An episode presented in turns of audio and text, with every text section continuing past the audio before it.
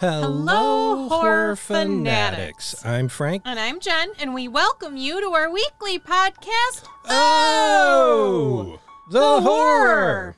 Thank you for joining us as we dive deep into all things horror, supernatural, scary, and downright creepy. If you like what you hear, let's try that again. If you like what you hear, rate, review, and subscribe or follow to add us to your regular rotation of podcasts. You can also submit any ideas, comments, and suggestions to our email address at oth at seriouslydecent.com. You can also check out our website at ohthehorrorpodcast.com to check our full catalog, social media links, and all that sweet buttery goodness. Words are hard. I'm gonna keep that. I'm gonna keep that in. So just Definitely. a um thanks everybody for joining us. Uh, let's see. This would be happy after or happy fourth. Fourth, Yeah. Okay. Happy Fourth of July. Yeah. that's fireworks. I should have had fireworks and everything all set up, but I didn't even know what the date was going to be. Apparently. Yeah. So a Feels uh, like a whole week since we've chatted, guys. It really has. Weird coincidence. So uh, we're gonna put out first, right and foremost. Um, again, we're a mom and pop podcast, no big mega producer behind us. Uh, so we run on uh, equipment that we hope stays together Right. and runs. Yes. And uh, unfortunately, we've had some issues in the past couple episodes. Uh, we're hoping that it's not a thing right. but we apologize if there's some gaps, if Yes. there's sentences that don't make sense. We're aware of that. Yeah. It's us trying to creatively work around some of the technical issues. Yeah, however, there's no way to correct it in post. So, Yeah, and we're a one and done group. yeah. Just going to be honest because we don't have the time to do a take two. right. So the only time we'll do a take two is if the whole thing's butchered to hell. And the whole thing doesn't yeah. work. Knock Yeah. on wood. We haven't had to do that yet. Uh, but yeah, we uh, just hope that you bear with us. Uh, Yeah. We're We know. possibly We're working on it. yeah, we're we're looking into troubleshooting it from a, a technical perspective. Also, we're also thinking of getting some newer equipment, Yeah. but we shouldn't be having these problems. But the newer equipment, uh, we could get rid of some of these extra things that we have Right. from the mics to the mixer, Right. and that'll reduce the points of Failure. failure, so to speak. So, yes. That being said, Yeah. So uh, again, thank you if you're you're going through it. We're trying to make it as painless as possible on your end to where it's a couple of things. But I know what was it the previous one? I think it was the Travis, Walton, one. was there the was one a where gap. there were a couple Yeah. Gaps. There was a gap. Sorry and, about and that, stuff like that. So, uh, probably the funny part of it is goes back to what I was talking about with bands, where you know nobody really in the audience is paying attention. Right. Podcasts are usually like background noise Yes. and we understand that because I listen to podcasts too. yes. Some I really get deep into the zone to and want to listen to. Uh, others are background noise while I'm working or Mm-hmm. Yep. puttering around the yard or riding the bike or something like that. So I imagine if you didn't know it was happening, then that makes me as a engineer You're right. Yes. feel very good uh, and and makes me realize the creative uh, room I have. uh, but for those who you know, Those who did, we know. we know, we're well aware of it, and uh, to put us in your prayers to get it resolved. Yeah, But seriously. yeah, we're hoping by an episode by episode basis. But it was so nice because we were getting in the groove there. I know. and I was just like, yeah, you know, I don't have to.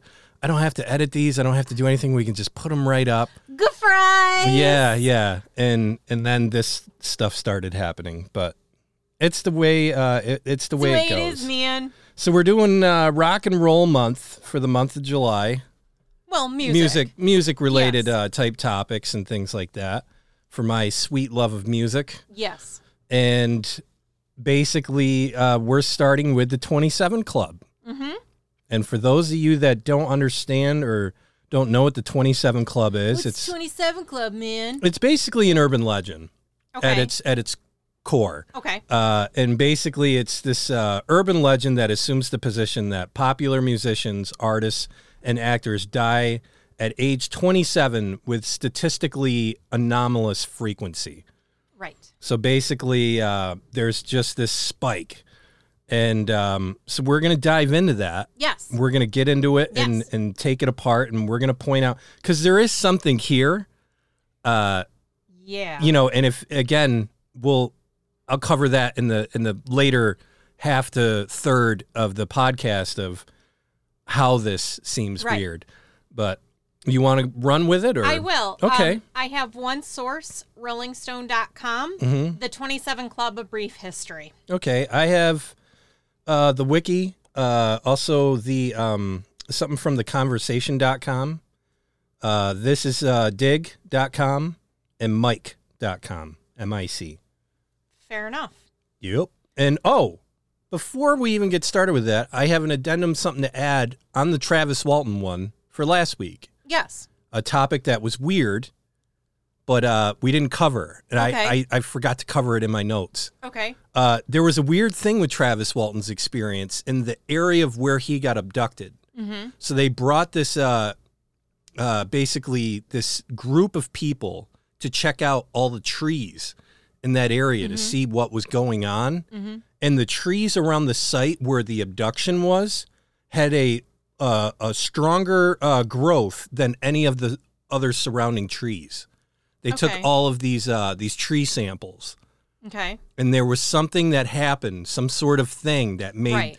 these trees in this specific area area have a higher growth rate, or like they were just Right. a different growth type and a higher level than the rest. Hmm. I forgot to bring that up. It's pretty cool. It is cool. Yeah, adds more punch to the story. Which, if you haven't heard it yet, definitely check it out. It's our last episode, episode Check eighty it out. uh, Travis Walton abduction. Uh, the man who the base, the gentleman that the movie uh, Fire, in the, Sky, and the uh, corresponding book was about. But here we are at episode 81, 27 Club. It's funny because I label mine uh, season 2 Mhm. and it's season two, episode 27, the 27 Club. You, you really want to know the funny part of that, audience? We didn't plan that at all. God, that's weird. That is so weird. Show me. Oh my God. Look at all the 27s. Yeah. And like, Oh, it's weird, man. it is. It's weird. Far out. Okay. So, the 27 Club is one of the most elusive and remarkably tragic coincidences in rock and roll history. The term became widely known after Kurt Cobain's death in 1994, with rock fans connecting uh, his age to that of Jim Morrison, Janis Joplin, Brian Jones, and Jimi Hendrix though it was notable to fans in the early 70s when those four visionaries died within just two years of each other. yeah, there was the two points, and, Yeah. and those were definitely the two points. And then again, when Amy Winehouse passed away at age 27 in 2011, it attracted even more attention to the significance of this age. And while the club has largely been connected to musicians, it has since expanded to uh, actors and artists who've lost their lives due to everything from addiction to suicide to freak accidents. And here are some of the most unfortunate and untimely losses in said club. So the very first one is Robert Johnson. Yeah. And before I even get into him, this dude is interesting enough that I think he should get his own episode. Yeah, it was tough when we were doing these episodes for like Music Month, so to speak. And I really wanted to fit him in because he really does have a lot of He really does. a lot of stuff behind him. And the audience will just have to wait and see Yeah, okay. if So we did that. one of the Delta Blues most celebrated and singular talents. Easily. Robert Johnson recorded chilling folkloric songs about hellhounds, the devil, and general despair amid swinging, dissonant, sometimes off kilter guitar lines, the likes of which have reverberated through rock and roll for decades. So he is an inspiration to many. oh, tons. He recorded less than 50 songs, including ones later covered by Cream, Crossroad Blues, Captain Beefheart, Terraplane Blues, and the Rolling Stones, Love in Vain, and Stop Breaking Down. and performed alongside the likes of Howlin' Wolf, Elmore James, and Memphis Slim as he rose to fame. You want to know how good the blues can get? Keith Richards once said. Well, this is it. In August 1938, just a few months after his 27th birthday, Johnson made moves on the wife of the owner of a roadhouse where he was playing, drank from an open bottle of whiskey he was offered, and died three days later of strychnine poisoning and pneumonia. And he's buried in an unmarked grave in Mississippi. Yeah, there's so much lore ar- around Robert Johnson, even his death. Like oh yeah, like that's there are uh, that's rumors a, like people say that's a theory, you know. Yeah. And most brave ones that'll put for the official cause of death with Robert Johnson is unknown. Like they just don't even want to get Yeah, into it. Yeah. At the end of the day, I I think he was murdered. Yeah, we'll have to I see if maybe a future episode uh, Yeah. uncovers that kind of stuff. We'll see. yeah, right. So let's discuss Brian Jones. yeah, Uh, Jones's death at his country home in England in 1969 seems to be the result of his foolish behavior. To mix alcohol and drugs and then dive into the swimming pool was to swim directly into the arms of death. As clear as this seems, the death of Brian Jones has become one of the most persistent mysteries of rock and roll, with many people questioning the official version of what happened. Even members of the Rolling Stones have expressed doubts. And still, the mystery of his death hasn't been solved. and he was one of the founders Keith Richards of said. the Rolling Stones. Yeah. For those don't who know don't know what who Brian Jones is. but there was some nasty business going on. Now, I happened to listen to a podcast on this dude. Really? Yeah. I know, right? It's it's weird. It's Yeah. crazy. And they were saying that his wife was inside, Yeah. but like the groundskeeper was with him Mm-hmm. when he was in the pool and that the groundskeeper said and did nothing. Yeah. So, It do with that what you will. I'm saving it all for the last third of this. Uh, I'll just stay quiet. Alan Wilson. Canned Heat enjoyed considerable artistic and commercial success, crowned by an appearance at Woodstock in 1969. But guitarist Al Blind Owl Wilson was a troubled man. Like many in the 27 Club, he was estranged from his family. He lacked confidence and suffered from depression. One of his eccentric habits was sleeping outdoors, as he did at vocalist Bob Hite's house in Los Angeles on the last night of his life. Wilson's body was found in Hite's Yard on September 3rd, 1970.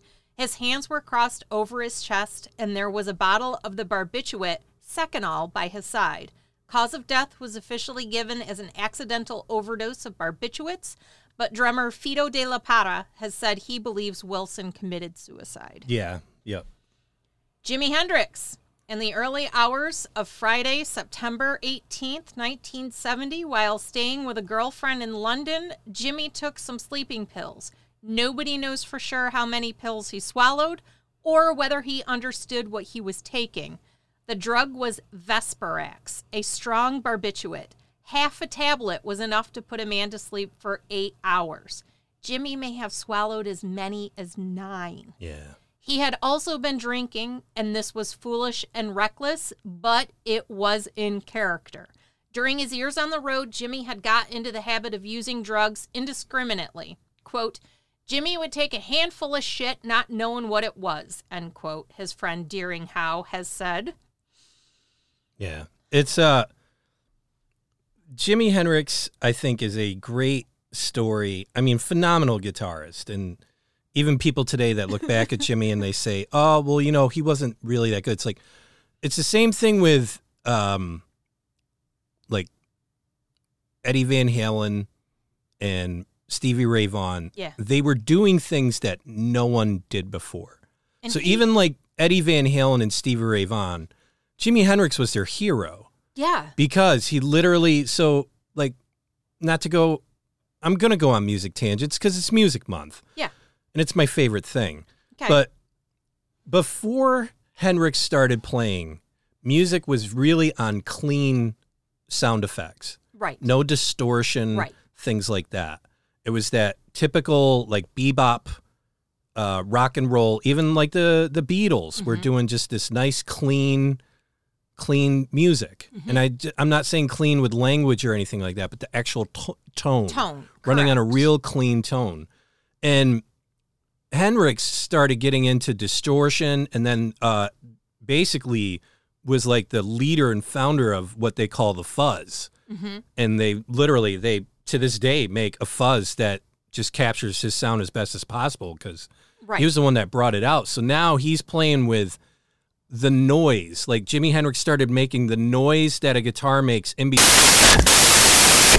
a tone right. and and and actual music. Right. Making Part of it. Yeah. yeah, the howling of feedback and Yep.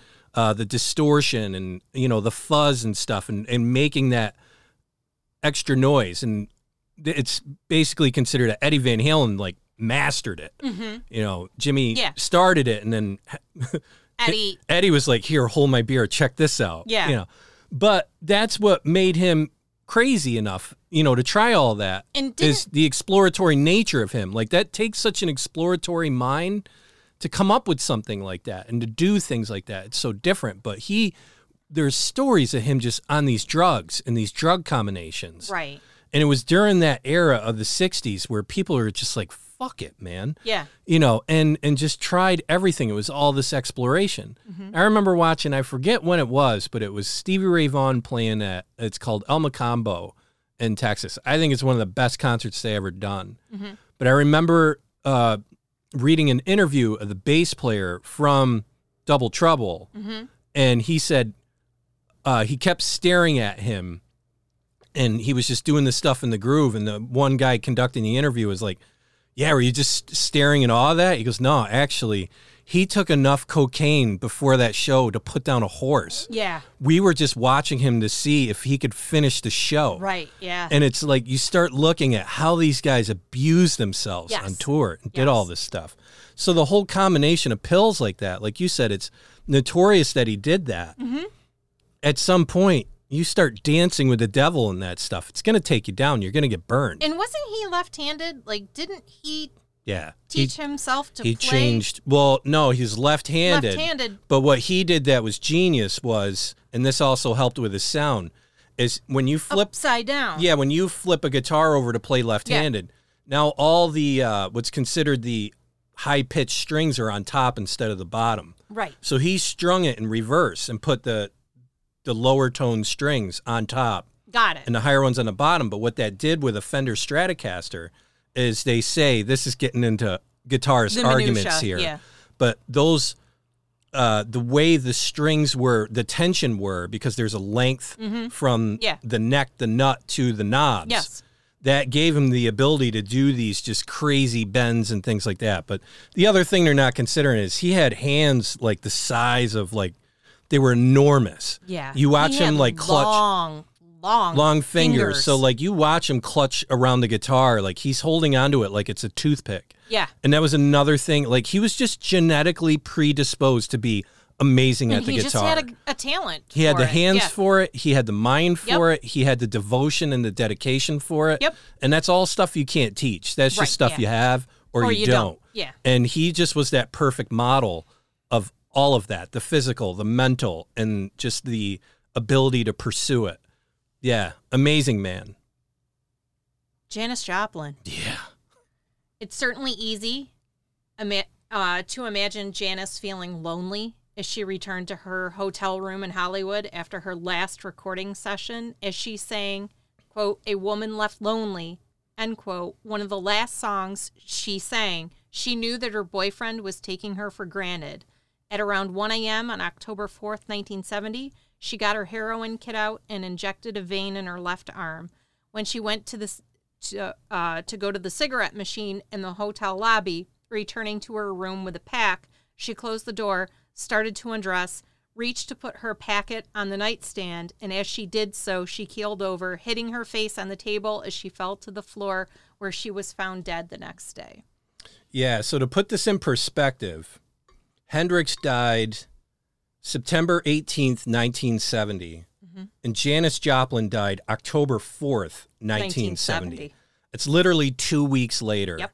So that's where a lot of people get nuts about stars dying and how many die in a year. But Yeah. like having two mega musicians Jimi Hendrix and then two weeks later Janis Joplin go Right. Yeah. is something that like our generation and like more current will never really get to understand Right. having two that close together and And they were icons and a phenomena. icons yeah and it's not even just an icon in music they were icon in like the way of life and expressing Yeah. yourself and and doing you know because Janis Joplin there wasn't a whole lot of women No. that were and this is where I mean I'm gonna maybe create more enemies than than than remove some, but it just goes to show that a, a woman could make it. Yes. You know, and and I mean, you really look at Janis Joplin. Like physically, she didn't have the features that would breed a success. You know, she had Right. that attitude that she was just like one of the guys. You know, like so against the Yeah. like the picture perfect Hollywood pinup person or, Right, or yeah. something like that. But she had this energy. She did. And she had uni- a stage presence. Yeah, but it was also a uniqueness. I think Janis is the Janis and Jimi Hendrix are the great examples that stay timeless that you know, uh Jerry Garcia had this saying where it's like I don't want to be the best musician, I want to be the best me. Right. And yeah. like these were people that were laid the, best groundwork for that. Yeah. Jimi Hendrix, Janis Joplin, Jim Morrison. Mm-hmm. Uh, you know, love or hate any of these folks, you know, but like Jerry Garcia, all them, they were the best version of them. Right. And that's all they ever wanted to be. they didn't yeah. want to be the best this No. or the best that. And I mean, just the stage presence of Janis Joplin. Like, if you've only heard like album cut songs of her, songs of her, oh no, you need to get on live. YouTube, put on a set of headphones, and watch her live, and just see the just powerhouse that this little teeny girl Yeah. could do. I mean, she was a, a just a monster on the She stage. was. Yeah, She and was. it's a shame, but also all of that issues of being on the road and being on tour and and and again this era of the 60s it was Yeah. a dangerous era i mean they said she would just slam bottles of whiskey down Oh yeah. like it Yeah. was just nothing. Mhm. And there's actually a story where uh, they were talking about the night she died. She went to oh, it's that bar in the um in California in L.A. Uh, it's I forget. Whiskey a go go. It's something like that. Yeah. And the dude, uh, he was like the owner's son or something, gave her a case of whiskey, Mm-hmm. and she left that night. And the next day, he thought that he killed her Yeah. because he gave her a case of yeah. whiskey. And then he found out later that it was the heroin, Right, You know, and not all the that. whiskey. Yeah, and I mean, still, like, he doesn't feel good about it, but Right. Yeah. Yeah. I can't even imagine that. Yeah, seriously. Yeah, that's why I I think, think. he was like, fingers crossed, please don't say whiskey. Please don't say whiskey. Yeah, Please yeah. don't say whiskey. well, yeah, and that's where I got to kind of laugh at the peddlers of the universe because, like, the guy who gave the whiskey is sitting there like, I don't want to be that guy. Where I guarantee, you gave her a case of whiskey. yeah, but I mean, I guarantee that heroin dealer was just like, oh, oh well, Yeah. you know, there's another one. Yep. Ten more to replace her. Mm-hmm. Jim Morrison. Mm-hmm. The cult of Jim Morrison grew posthumously, taking off in 1979 when Francis Ford Coppola used the end in the soundtrack for Apocalypse Now. Part of the cult of Jim was the coincidence of him dying at the same age as Brian, Jimi, and Janis. The 27 link helped reinforce the idea that Jim had been special, that his death was fated, and that there was something weird going on. The fact that Jim's girlfriend had died at the same age underlined the weirdness of the coincidence. This legend was familiar to everybody with an interest in popular music by 1994 when Kurt joined the club. Yeah. So, Ronald McKernan. Yeah. Ron Pigpen McKernan was a sensitive, somewhat unsightly character with a drinking problem. He got together with Jerry Garcia and Bob Weir in 1964 to form a jug band that developed into the Grateful Dead. Pigpen started drinking when he was 12 and by his mid 20s had cirrhosis of the liver, ulcers, and other health problems. And just so just to make it clear, cirrhosis is it's a horrible disease from alcoholism. Yeah. And the um, the vast quantities of alcohol that you would have to consume Yeah. that from 12 to his mid 20s he had to be drinking cases of whiskey. Well, yeah, and that's uh I think the typical thing they say with Pig uh, Pigpen is that uh, it- he just had like this gastrointestinal, just like hemorrhage failure. Yeah. Like it just all fell apart. And I mean, honestly, you want to listen to some of the greatest like dead tunes. It's with Pigpen. I mean, just really, really good stuff. Uh, but again, it's going to be the reoccurring theme here in that era. I mean, there was just excess yeah. upon excess upon excess. Well, poor Pigpen was on his own at his apartment in Corte Madera, overlooking San Francisco Bay, when the end came on March 8th, 1973, and he had been dead for up to two days when his landlady found him. Mhm. Meh, meh. Dave Alexander, the Stooges' founding bassist. Yeah. Dave Xander Alexander had the reputation of being a loose cannon before the group even came together. He dropped out of house, uh, high school 45 minutes into his senior year to win a bet, and he and the Stooges guitarist Ron Asheton once traveled to England with hopes of running into the Beatles. He also contributed several outside the box ideas to the group, such as the Indian inspired We Will Fall on their debut and clanging Dirt Rave Up on 1970's Funhouse. But when Alexander took too many downers before a festival appearance and couldn't play a few days before Funhouse came out, frontman Iggy Pop fired him.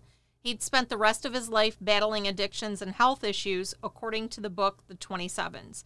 He began drinking so much that he developed pancreatitis, and after going to a hospital where his lungs filled with fluid, died of pulmonary edema in February 1975. He was the catalyst for so much of the Stooges, Ron once said. He was so ahead of his time. really was. Pete Ham. After Kurt Cobain, the most notable confirmed suicide is Peter Ham of Badfinger, one of the bands the Beatles signed to their Apple label in the 1960s. As is the case with suicides, Ham reached a point where death seemed to be the only solution to his problems. He met bandmate Tom Evans in a pub near his home in England on the evening of April 24th, 1975, three days before his 28th birthday, and told him, Don't worry, I know a way out. Fortified with drink, Ham went back to his home, wrote a note in which he expressed his bitterness toward his manager, and hanged himself in his garage. Evans hanged himself seven years later. Chris Bell. Chris Bell's career was as tragic as his demise. The talented musician was the driving force behind power pop heroes Big Star, co writing much of the number one record with singer Alex Chilton and playing the guitar. Upon release, however, even though critics praised the music, and especially Chilton, who had fronted the popular Box Tops as a teenager, the album flopped. In the six years following its release, Bell quit, quit uh, Big Star, slinked lower into his clinical depression and drug addiction, and later had to work at his family's restaurant after more failed attempts to relaunch his career. In December 1978, Bell crashed his Triumph TR7 sports car into a pole while he drove home from band rehearsal, killing him instantly. Much of his solo, solo work was released posthumously, reminding many of his significance in crafting Big Star sound. D. Boon. With the Minutemen, singer guitarist D. Boon helped expand punk and hardcore's vernaculars to include funk, jazz, and improv while playing faster than a locomotive. Yeah. And along with label mates, Black Flag, the Southern California foursome helped define the scene's DIY ethos in the 80s. They put out four full lengths, including the monumental double LP Double Nickels on the on the dime, as well as several singles and EPs throughout the early 80s. They attracted some famous fans along the way, notably Michael Stipe, who invited them to open for REM on a three-week North American tour. Few days after they returned from the tour in December 1985, Boon grew ill with a fever. He nevertheless chose to visit his girlfriend's parents in Arizona for the holidays and decided to lie down in the back of the band's van so that he could rest as she drove. On the way, she fell asleep at the wheel, and as the band flipped, the front man flew out of its back door, broke his neck, and died. That was the worst, bandmate Mike Watt said in the book. Our band could be your life. No more of him, no more no more Minutemen. I miss him. So the next one is not an actual musician. Mm-hmm. Uh, Jean Michael Basquiat. The year Jean Michael Basquiat turned 20, he became an art world celebrity on the path to a pop culture turning point. After dropping out of high school, the self taught Brooklyn born neo expressionist artist spent the late 70s painting graffiti around Soho tagged Samo. And in 1980, he allowed his paintings, which featured colorful, jagged renditions of people, often juxtaposed with words, Yeah. to be featured in a group show. In the years that followed, he collaborated with Andy Warhol on a series of paintings, dated Madonna, appeared in Blondie's Rapture video, and cultivated the myth of the temple, temperamental artist destroying some paintings and pouring dried fruits and nuts on the head of an art dealer. Along the way, he developed a serious drug problem. No surprise there. And the months leading up to his death in 1988 of acute mixed drug ox- intoxication, namely opioids and cocaine, he claimed to be shooting 100 bags of heroin a day. He's since become one of the most celebrated artists of the past three decades, having been the subject of a biopic and uncountable references in Jay Z songs. Gotta tell you, don't listen to Jay Z, so didn't know he was uh, He's a phenomenal artist, though. Like, check out his graffiti stuff. It's incredible. Definitely. Absolutely incredible. Mia Zapata. Yeah. As the lead singer of the Gits, Mia Zapata was a punk force and the foursome, the foremost female voice in Seattle's burgeoning male-dominated grunge scene. The band's debut album, Frenching, The Bully, made them mm, local favorites, but as they prepared their sophomore release, Zapata was brutally beaten, raped, and strangled to death in July of 1993. Grunge luminaries like Nirvana and Pearl Jam helped raise thousands of dollars to hire a private investigator to look for her murderer, who was not found and convicted until 2003. Yeah, it's also um, don't quote me 100% on it, but I'm pretty sure uh, Rage Against the Machine uh, also did a song. Uh, I think it's uh, Zapata's Zapata's Blood, something like that. Mhm. And that's uh, basically from the Battle of Mexico City. Okay. Uh, that song, and I I believe that was all. It was all part of that whole whole thing that was going on. But I, I'm pretty sure they were they were involved with it too. It's a terrible, uh, terrible death, Oh, that's horrible. brutal death. In the aftermath, her friends launched Home Alive, a self defense organization, and hosted a series of benefit concerts and released compilations featuring an assortment of Seattle based bands. Zapata's friends in Seven Year Bitch paid tribute, tribute to her with their 1994 album, album Viva Zapata, while Joan Jett would go on tour with the Gits under the name Evil Stig, which mm-hmm. is Gits live backwards, to benefit the investigation for her murderer as well as pay tribute to their friend. That's just horrible. Mm-hmm. Kurt Cobain. Kurt Cobain's body was discovered by an electrician on Friday, April 8th, 1994. The answer to the question posed by the authors of Who Killed Kurt Cobain is simple. Kurt Cobain killed himself. He did so with sudden, self inflicted violence, leaving written evidence of his state of mind. Kurt's substance abuse counselor remembered how worried the musician had been about losing his home in a lawsuit. Quote, suicidal people tend to want to make a statement, end quote, Niall Stimson said. Quote, I just kind of felt he killed himself in his house as if to say, You're not going to take my house no matter what, end quote. There's so much mystery around that guy, just in general. Yes. And I remember, like, it's it's amazing. Like, you go back in time and you you think about where you were when certain things happen. And I remember the first time I heard of Kurt Cobain, and that was in Beaver's car. We were heading up to um, it was uh, Blue Mountain Lake up in northern New York. And They're like, dude, you got to hear this freaking song Right. and it was um, smells like teen spirit Yep. and i remember playing it and like it was just like play it rewind play it rewind because it was Right, a yeah. cassette tape. Yep. And we listened to that song over and over again. And he had the Nevermind album or the tape Yeah. right there. But just the energy in that song and just like everything about it was amazing. Then you start learning more about him as like myself that's into music and stuff and and then all of a sudden you realize that there's like these two people Yes. and like out in front of like what you would call the business Mm-hmm. and like the public side of it, he would be kind of just like downer Yeah. type side.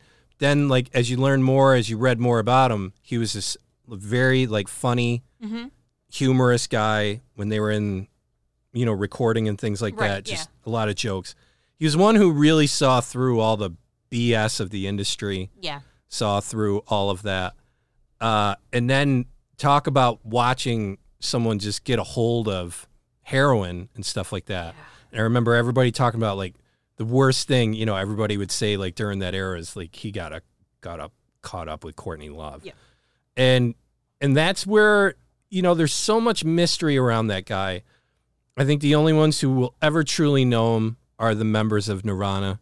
Yes. I really think they're the only two that are ever gonna know deep down what he's like. Because Who I he even really noticed like Dave yeah. Grohl doesn't want to talk about him, and I get it because like such a amazing partnership through there. Yes. Uh, and but also I think I think he's at a point where it's like I don't need to feed this conspiracy theory No, type he- of stuff he around him. Like he doesn't. doesn't prescribe into it. The- so they'll ask him questions and it's very just like to the direct like yeah, no, amazing part of my life and such a amazing partner to have in, in life and and but like he doesn't feed into that. And I No. really respect Dave Grohl for that because Dave Grohl will fucking name drop like a motherfucker. Yeah, he does share stories with Francis Bean. It's light though. to a point. It's Even light. that is to a point. Yeah. Yeah. And and you start getting into it because there's so many just like crazy conspiracy theories around like there's this thing where there you know people talk about it but there's no evidence that he either wrote or said something to his mom just before he was going to um you know before he was found dead. Yeah. And he's like I'm going to join the club. You know, and they're talking about the 27 club. Yeah. And this is again where it just like reignited with Kurt Cobain. And and then there's the whole Kurt and Courtney documentary, which, Right. if you haven't seen that, holy shit! yeah. Because I don't know how accurate it is, but if if it is accurate, there's some really huge Yeah. things that you have to deal with with that because it's it makes it really messy on Mm-hmm. what's going on. But I know personally, I remember watching Nirvana Unplugged, and there was two parts of that that were incredible to me. I think it was finally like the respect that those guys deserved Yes. because you saw them as musicians Mm-hmm. and not just these loud screaming uh, distortion playing Right. musicians that a lot of other generations perceive them as Right. didn't yes. really get them. uh, and he had a habit of making just these incredible melodies he was just an amazing melody maker for songs He had some dark lyrics though. dark lyrics, but also, um, you know, and this is where you start tiptoeing around the Nirvana fans because there's these loyal Nirvana fans that have a, a take on him that he doesn't even sell himself. And it, again, where it gets yeah. it gets cultish, where because I remember I was talking with one fan and I was like, well, I'm like, you know, most of the lyrics he made were they were just jokes. Mm-hmm. You know, no, no, no, no. All of them were serious. I'm like, no, dude, a lot of them were jokes. I mean, for one way or another, he was joking on Yeah. this and that. He's even come out and said it Yeah. on certain areas, like, oh yeah, that no, that just doesn't. And and Seattle was great with that. Mm-hmm. I mean, like even Soundgarden, Black Hole Sun. Yeah. Chris can, Chris Cornell comes out every time. Everybody's like, oh, that's heroin. That's this. It's that. It's you know addiction. It's all that. Right. He's like, no, dude, I just made it up. I had a cool melody. I had all of it, so I just put these words Right, together, yeah. And it just showed how great they were as melody makers Right. Yeah. like to to be a, a, melody maker on like the Beatles level, Mm-hmm. you know, and that's what Kurt Cobain was. He had these just amazing melodies with things, and he knew how to create these these nice little songs with melodies and Right. things that would grab you and hook you in and and and just grab you real tight and Right, yeah. you know put a lot of energy inside you and then and then release and let go and I got a whole lot of res- whole lot more respect for them when they did their unplugged because The unplugged part was Yeah. amazing because again, here It's they raw. are on acoustic, they can't Total they raw. couldn't hide behind the music. but also what you saw too is what what like they f- they were founded on and like Yeah. you know when he did uh the man who uh sold the world Mm-hmm. for David Bowie. I mean like I remember listening to that. I'm like, man, this is better than David Bowie. I didn't even think that was humanly possible. Yeah. And uh you know, just that real dark, just in the mud type of stuff. Uh they did some some songs from bands that they fouled and Right, and yeah. were into.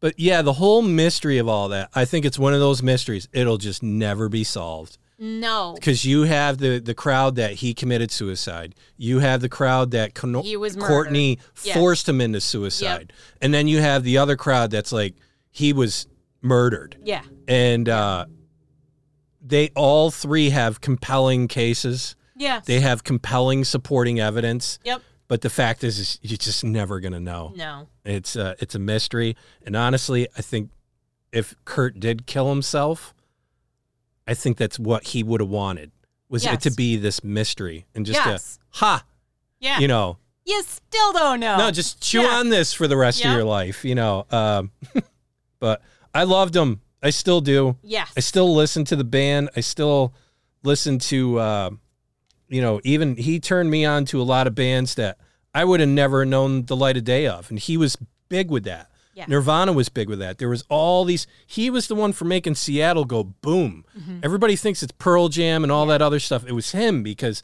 he was always just pulling these, just these small bands that no one would have heard the freaking light of day. And he Yeah. paved through. Yep. And all of a sudden, these record labels, of course, being business people, being like, "Well, man, if people like Nirvana, Let's then strike while the iron's hot. yeah, you know, they're really gonna like these guys." Crank out these know. widgets. Yeah. and and then that was the crime of it growing up because I remember like just how raw some of these other bands were and and then it just got commercialized. Yeah. And I'm sure that's what drove him crazy. Yeah. You know, you could see it in interviews, you know, Yep. where he would just give all these just weird answers and fake answers and just, you know, make a joke out of it. My opinion, he was like the uh, he was like the comedian of the Watchmen. That's where I Yeah. placed Kurt Cobain. Okay. Yeah. See it. Kristen Pfaff. Yes. One of the mourners at Kurt's Seattle Memorial was Kristen uh, Pfaff, a member of Courtney Love's band Hole and a formal, former girlfriend of fellow member Eric Erlandson. Two months after Kurt's death in 1994, Pfaff died of a heroin overdose in the bath at her Seattle apartment, just like Jim Morrison. Jim Morrison, too, died in his uh, bathtub. She was a bass player in a band called Janitor Joe. Nice. That is like the greatest band name ever. she was 27 and the third member of the Seattle music community to die at that age within a year. Yeah. Randy Stretch Walker. At the height of his popularity, Tupac Shakur's power was such that a person could become famous simply by existing in his direct vicinity. It's true. That may be how Randy Stretch Walker rose to prominence, but he possessed far too much raw talent to be written off as another hanger oner. A skilled producer and strong rapper in his own right, Stretch was a regular guest on Pac's studio records after a run with his own group, Live Squad. Whether behind the boards or on the mic, Stretch exuded the original gangsta uh, authenticity that sold records during the 90s. This same realness eventually made him the target of a November 1995 assassination in Queens, less than a year before Tupac himself would be fatally shot. Now they're both clinking glasses of OE in the kingdom. In the kingdom. uh, Jeremy Michael Ward was found dead of a heroin overdose in his LA home in May 2003. It was less than a month before the debut album of his band, Mars Volta, mm-hmm. was set to be released. Despite Deloused at the Comatorium being the band's first LP, it was one of the most hotly anticipated records of the year. At the drive in, founding members Omar Rodriguez Lopez and Cedric Bixler Zavala had disbanded the El Paso post hardcore outfit in 2001 just as they were cresting into mainstream fame, abandoning their place as the next Rage Against the Machine in favor of weirder pastures. They teamed up with childhood friend and longtime collaborator Ward, who, as the band's sound manipulator, was able to realize their left field ideas. Deloused was a Rick Rubin produced prog punk opera set in the mind of a drug induced coma patient, which semi factually told the story of their friend Julio Venegas, an artist who had leapt to his death off a Texas freeway overpass in 1996. But despite Ward's rambunctious demeanor and avant garde talent when performing with the band, he sat offstage, manipulating the music with an elaborate pedal setup and a Korg Kaoss pad. Yeah. After his death, the band continued to release albums, though none would equal the success of the first. That's true. Jonathan Brandis. Jonathan Brandis's 2003 suicide is a dark reflection of the too frequent downfall of former child stars. Brandis began acting at age six, holding down bit parts in soap operas and sitcoms before graduating to films like Stephen King's It. But it wasn't until 1993, at the age of 17, when he got his big break in the popular series seaQuest DSV. Hmm? He became an instant heartthrob, receiving thousands of fan letters and causing levels of public pandemonium that neared Beatlemania. But the show was canceled in 1996, and Brandis struggled to maintain his fame and career. In 2002, he was set to appear in Hart's War, starring Bruce Willis and Colin Farrell, a film he saw as his opportunity for a comeback. But all of his scenes were cut. A year later, he hanged himself in his Los Angeles apartment and later died at Cedars, Cedars Sinai Hospital. Amy Winehouse. What Amy's state of mind was when she took her last gulps of vodka at home in London in July 2011, no one will know. It's impossible. She had said there were things she still wanted to do with her life, but she seemed unable to take action. Despite being a remarkably honest and open person in many respects, she had also been cagey about her inner life. Observing Amy as we have, there is a strong sense that she was sick of her career, like Jimi Hendrix and Kurt Cobain. She had become a prisoner of her image, and as with Janis Joplin, her man was glaringly absent at the end. So were other people Amy had depended upon, and in many cases, exhausted. Yeah. Yeah. It's unfortunate because she had gone and they forced her into rehab and she had had she had had another overdose which is what prompted the rehab in the first place and her mm-hmm. family was told that she can't do this again Yeah. physically she just can't Yeah. And that's when they put her in rehab and when she got out she was good but briefly Well, very briefly It's the business. yeah I really can't say it any, other way. Mhm. I mean, I remember when I quit smoking and drinking and like everything all at Yep. the same time. I, I got to laugh. People are like, oh, you know, well, why don't you get drunk again? It's like, because if I get drunk, like really drunk, Mhm. I'm going to want to have a cigarette. And then once I have a cigarette, then I'm going to be like, yeah, you know what? I want to smoke some weed. yeah And then be like, all right, where's the Coke? yeah You know, I mean, it's just people don't want to admit it. That's how it works. yes It really is. it is Don't believe me? Look in the past. It's a fucking recipe. Yeah, right here. listen to the podcast Yeah, listen to you know see these names, but these names it's different, and I'm gonna get Yeah. into that quick. Uh, but Amy Winehouse was a real tragedy because everyone saw it coming. yes It was this point where we had too much access to stars, yes knowing too much of what they're going through, Yep. and like you just knew. Like Yeah, you knew isn't- this is where it's going. Like this is going to end one way. Isn't we there just don't know when. concert or something where she couldn't even perform like she just sat down yeah. at the drum kit like she was observing it not realizing that she had to perform Hmm. I don't know that certainly, but I mean, there's a lot of stories around the tear down of her. You know. and the last one i have is another uh, actor anton yelchin Yeah. did a lot of work in his 27 years from 2011 to 2015 alone, he appeared in 18 films, not including various voiceover gigs, and yet not nearly enough. A sensitive actor with a penchant for visionary auteurs such as Jim Jarmusch, Drake Doremus, and Jeremy Saulnier, his best years had barely begun when he died in a freak accident, pinned against a brick pillar by his own car. But he leaves behind a versatile, stellar filmography, jumping from blockbusters he made for an excitable Chekov in the Star Trek reboots to horror homages. He was the spine of 2011's Fright Night remake. To small scale romance, he courted Felicity Jones and Like Crazy. There's no telling what he could have done, but now all we can do is be grateful for what we've got. I remember when that happened.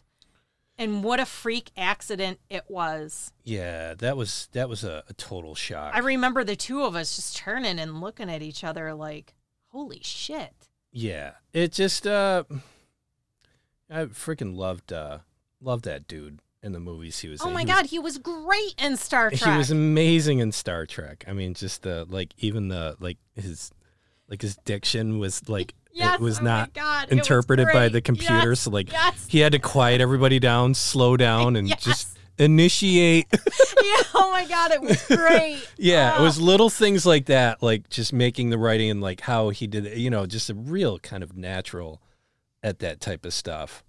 But it gets into like, is this really a club? Is this a thing? There's 62 names. Yes, They well, for lack of a better term, 62 members of said club. of said club, the 27 club.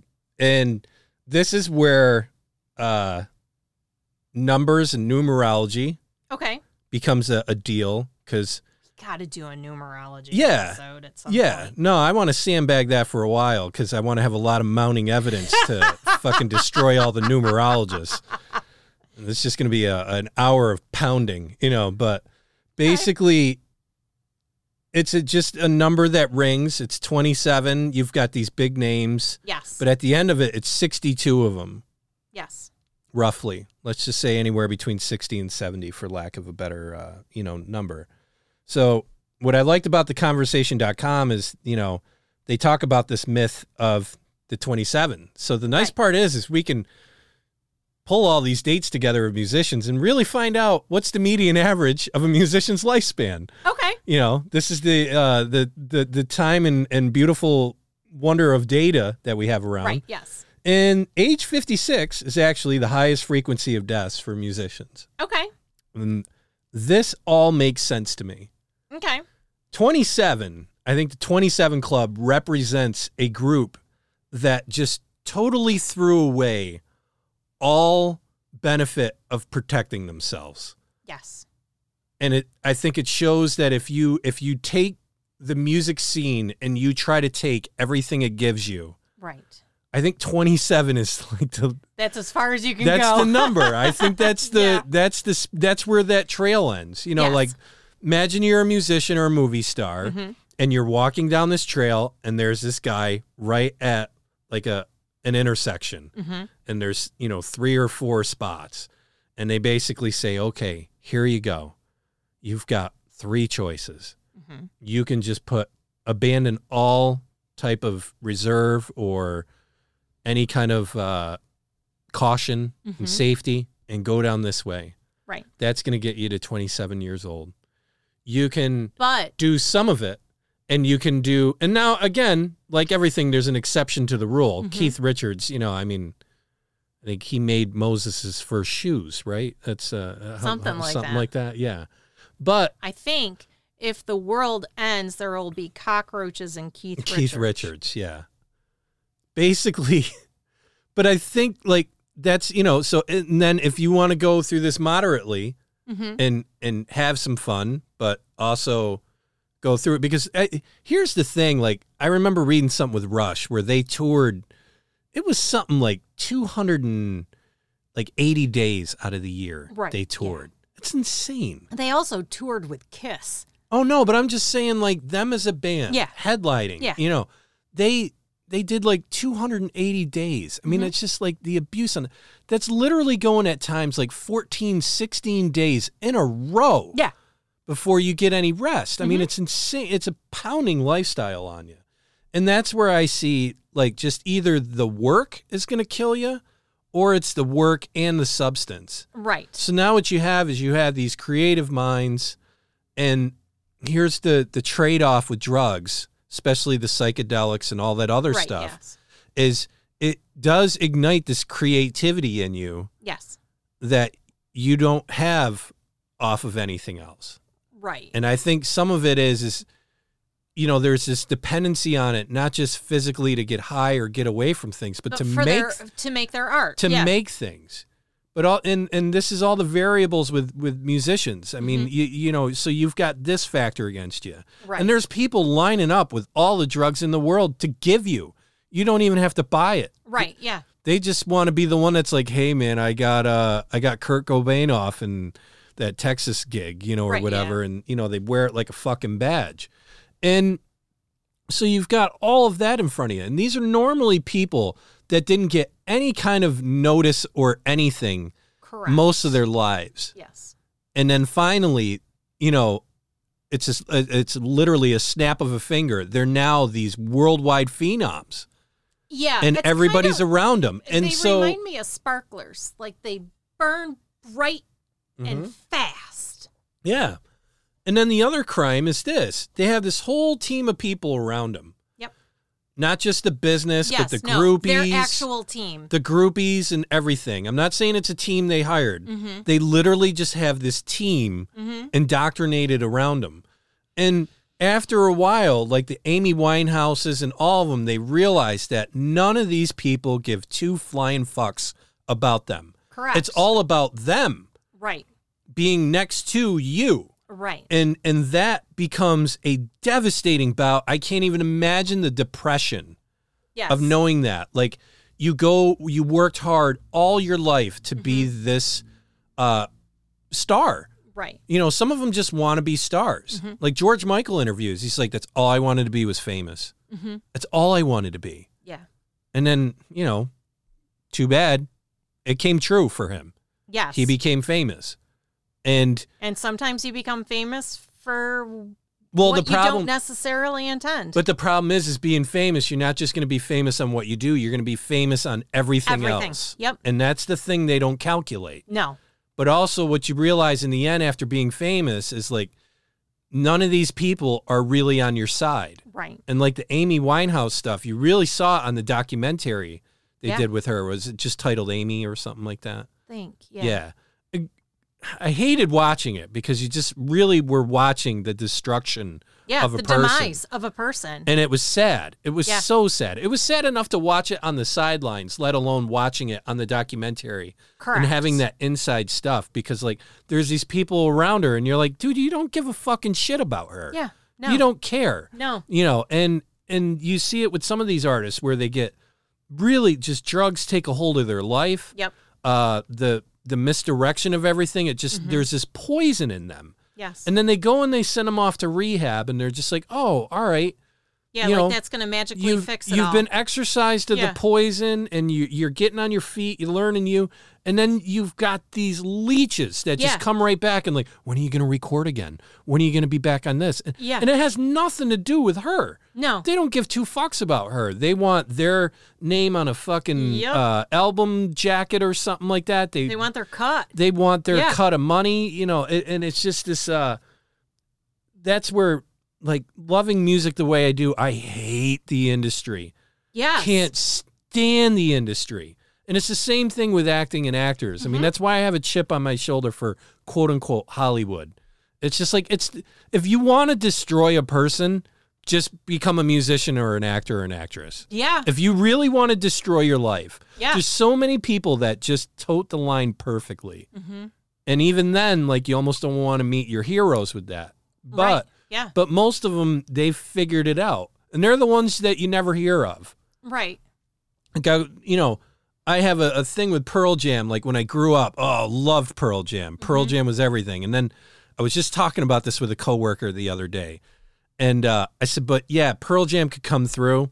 I I don't need to watch them No. because it fulfilled like a part of my life when I was younger, Yes. and it was great. I, I'm Yes. glad they existed. Yes. I'm glad they wrote the music. Yes. But to see them at the age they are now Yeah. singing those songs just looks weird to me. Yeah. Now, granted, if you've never seen Pearl Jam before, Right. I would get where that would be a thing. Yes. You know, and it's kind of like what we were talking to Eagles. Like, uh, somebody went to see the Eagles, and I was like, "So you're gonna see the Eagles without Don Henley?" It's like, what's the point?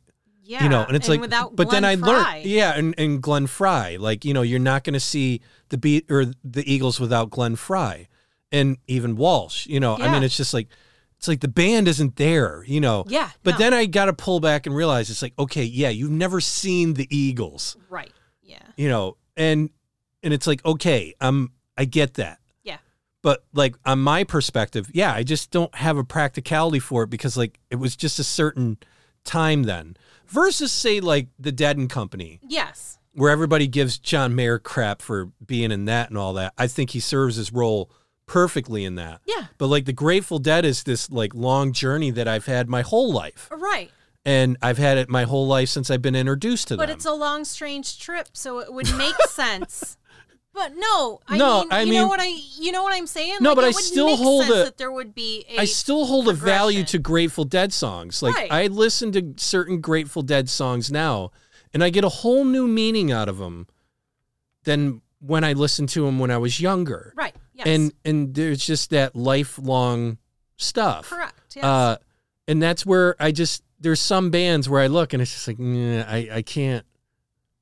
You know, I, I I wouldn't be able to connect to Jeremy with Pearl Jam now in my Right. late 40s than I did when I was in my 20s. Mm, yes. You know, I just couldn't. I wouldn't be able to connect to that. Yeah. It's it's a different connection altogether. And even just watching them sing that, it's Yeah. just like, oh, you know. Eh, But I'm different. I, I Yes. get that. I really do. But the whole yeah, the whole 27 club thing, it it's just it's it's numerology at its best. Yes. You know, where now you're starting to look for 27. And if you look for 27, that's Mm-hmm. You're all gonna you're going to do is find everywhere. 27 Yeah. and 56 does basically throw to me a highest frequency of deaths because 56 in their 50s this is where a lot of people seem to fall off Yeah. and your body can only take so much Right. Yes. If you've done irreparable harm to yourself Yeah. from years of abuse, either through touring or substances, yeah your body's only going to be able to handle that for so long. mm-hmm. So, you know, unless you get pretty freaking strict about it and cleanse yourself like in your early 30s, you could do severe damage to yeah yourself. well and that's what i'm saying i think so it's it that trail sense that it's that trail of you just don't throw caution to the wind No. you go for it you go for it yeah, and I just that's probably the age that it just you know because they all have that in common, with the exception of a van accident, right, car yes. accident, or something like or that. Or being murdered. Correct. Yes, But even that, I think you're putting yourself in a risk pool simply by by going this hard Yeah, at something. yeah, yeah, And and where I really saw this was my coworker Mark and I sitting there at work, and one day, I think he brought it up, and he was at first, and then we just kind of like did our own little kind of side like research on it. But we found that people who win the lottery have an increased chance of dying within it's like a handful of years after they win the lottery. And it, it just makes sense. Yeah. Because you have normal Joe and Jane Blow yeah, who are going through their life. They're going to work. They drive on, you know, they commute back and Yeah. forth. They do this. They go on a vacation and they might bungee jump once in a while or, right, yeah, or, you know, ride on a roller coaster, do some hand gliding or scuba diving or something like that. But when you win the lottery, it's just like, I can do anything. yeah, And again, it's the same thing as this here, where, you know, okay, you just increased your risk right, a ton because you're, you know, you're driving around in a, a closed track in a race car because you can afford it. But you would have never have done that if you were just Joe Blow, you know, Yeah. the school bus driver. Sure, I'll parachute out of an airplane. Yeah, you know, let's go and hike up uh, some crazy mountain. Yeah, And I'm not a hiker, never Yeah. hiked. I'm not just gonna do the simple little thing. No. I'm gonna go for this You're crazy scale fucking deal. Everest. Yeah, just stupid shit. You're gonna die. Yeah.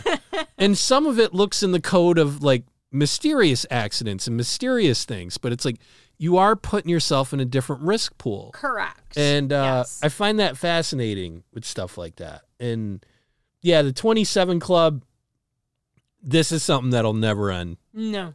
Because just when it starts to fade away, Somebody else. somebody dies. else is going to get into the Yep. club and they're going to be like, oh, there it is, man. This Reignited. the 27 club, you know.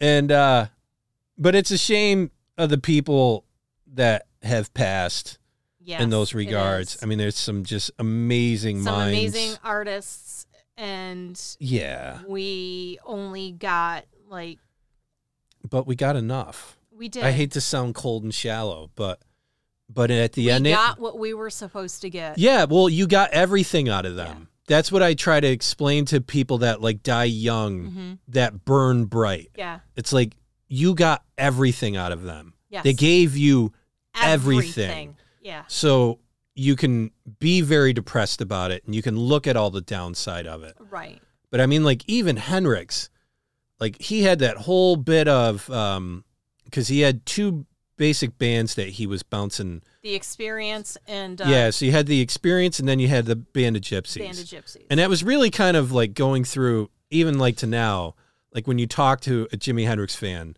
there's either the experience fan or the Band of Gypsys. right. And like for big fans, that's the question. It's like, so who are you into? You know, because Right, then you know who you're talking to. I'm a band of gypsys guy. I love the I like both. yeah, I love the experience. Mhm. And I mean, Mitch Mitchell was probably one of the top three reasons why I started getting into drums. Mhm. I mean, just hands down, phenomenal drummer. I mean, anybody to keep up with him and keep everything in time Right. and hold it all together. uh, People don't get how hard that is.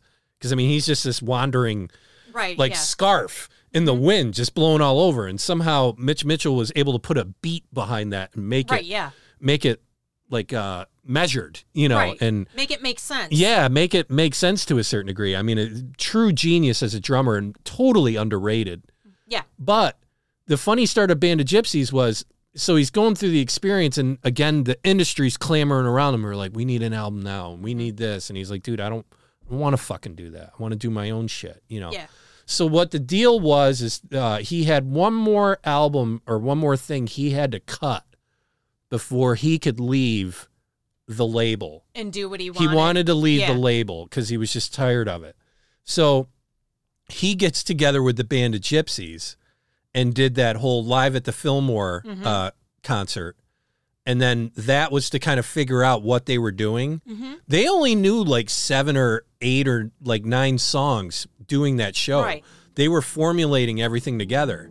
And what everybody says, and I agree, is that's probably his best show because he didn't care. Right. Like he wasn't pressured to do this, he wasn't Right. pressured to do that, and he was just like, "Fuck it, I'm gonna go out here and play, and whatever comes out comes, Mm-hmm. Comes out. out. Yeah. But I know once I'm done with this, we'll cut the album, and they did Yeah. like a studio album after that, but that was just to get the songs in play, and uh, it was I think like a New Year's Eve show or something. It's phenomenal. Mm-hmm. It's some of his best playing, and the bass player and drummer are absolutely phenomenal in the band of Gypsys. I mean, it's just like real tight. Drummer's like a cement mixer, Mm-hmm. just going down the road, just bang. And uh, the bass player is just oh, just amazing. And uh, and that's where it's funny how things work like that. Just from a whole global sense of living, like Mhm. he was just trying to go through the motions to get something done, wanted to get this thing away from him, and this amazing, beautiful experience occurred. Right. It just shows where where Yep. certain things lie. It's really, really incredible. But again, a shame that he left. But man, did he leave a wake behind him? he sure did. Mm, boy, oh boy, oh boy. So we got Cult of the Month next week. We do. I love Cult of the Month. I know you do. I don't know if anyone else does. I've gotten good feedback with Cult of the Month, so we're still doing it. And, Yes. And for those of you that don't like Cult of the Month, we're doing it for the year, and then we'll see, we'll we'll assess. reassess. Yes. We'll assess what's going on. But the metrics are showing that people are digging the Cult of the Month. yes. So, in the music rock and roll sense, we're going with who? The Waco siege. Yes. and if you're sitting there with a question You're mark, like, what? yeah, you'll get it next week. You sure will, man. Because uh, David Koresh just wasn't a uh, a religious uh, he was not. nut He job out in also Texas. had his own band. he had his own band. Yeah.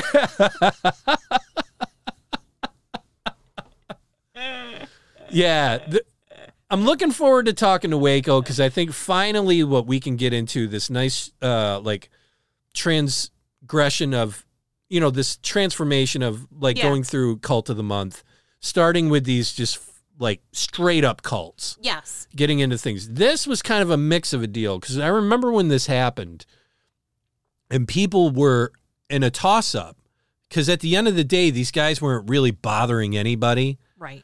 Um, and then, you know, this is where people started wondering what the ATF was up to, and we're going to get into Yeah, all that. We'll get into it. But it's uh, I I like how it's going into that, and then we can kind of dip down and up again. But I hope you like the twenty seven club. I hope you're looking forward. It's forward. unfortunate that we even have it. Yeah, I'm looking forward uh, to covering Waco. Yes. And again, if you uh, weren't paying attention in the beginning, the technical issues we're working on. We are aware. We hope we uh, don't have to deal with it now. Fingers crossies, crossies. Yes. But the, um, but yeah, we appreciate your patience with it. and We're Yeah. we're trying to figure it out. We're So- trying, man. With that being said, rule number one, No Ouija boards. two, No dolls. three. No capes. Rule number four, No blood rituals. no. Nope. Number five, No cults. Satanic or otherwise. six, No apathy.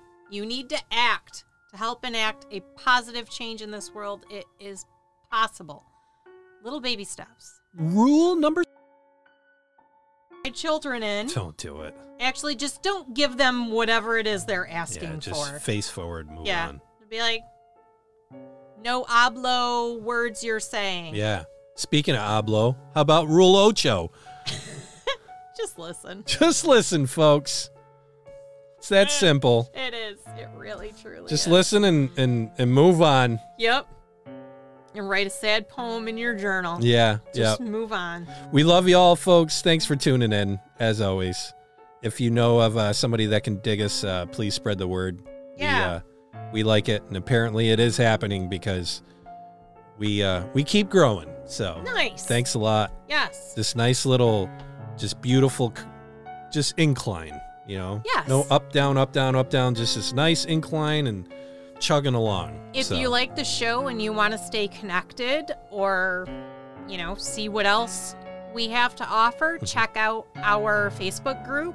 Yeah. Um, I share a lot of different things from ghost hunting experiences to just weird and random cool stores we like. cool and, stores. Yep. Um, witch tips. We've got some budget witch tips, which, you know, hey, you can link right to that. that's uh, your jam. you can link right the best way to connect with that because there's a lot of horror related themes and not saying you shouldn't go to other ones we encourage that but Yeah. go to ohthehorrorpodcast.com and click through the facebook link there and that'll give give That'll you direct the- access to our the group, Yep. and we'll uh we'll approve your invite so to speak. So we hope you have a wonderful Fourth. wonderful fourth And in keeping with that, in Oh. keeping with a wonderful fourth, here comes the rules I don't even know what you're gonna say, but I know it's a rule. In- well, I was going to say, make good choices, okay, right? sounds great. It's a rule. It But- is. Love you, folks. Take care.